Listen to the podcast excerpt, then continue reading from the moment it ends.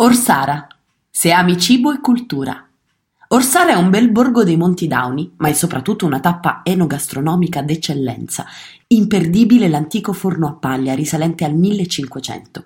Superando l'insegna pane e salute, scopri un locale molto particolare, non solo nella tipologia della struttura, ma anche nella gestione e nella proposta gastronomica.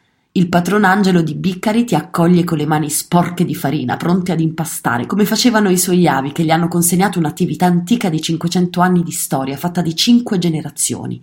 Ma dopo la visita alla bellissima chiesa di Orsara e ai suoi sotterranei, puoi anche fare tappa al ristorante Donna Cecilia, un ristorante con una storia singolare.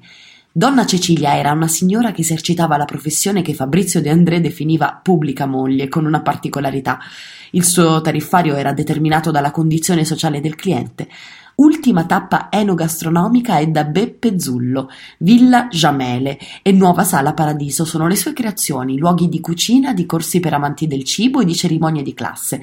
Prima tappa è Villa Jamele, l'edificio principale è un'antica villa padronale inserita in una campagna tra vigne, frutteti e boschi.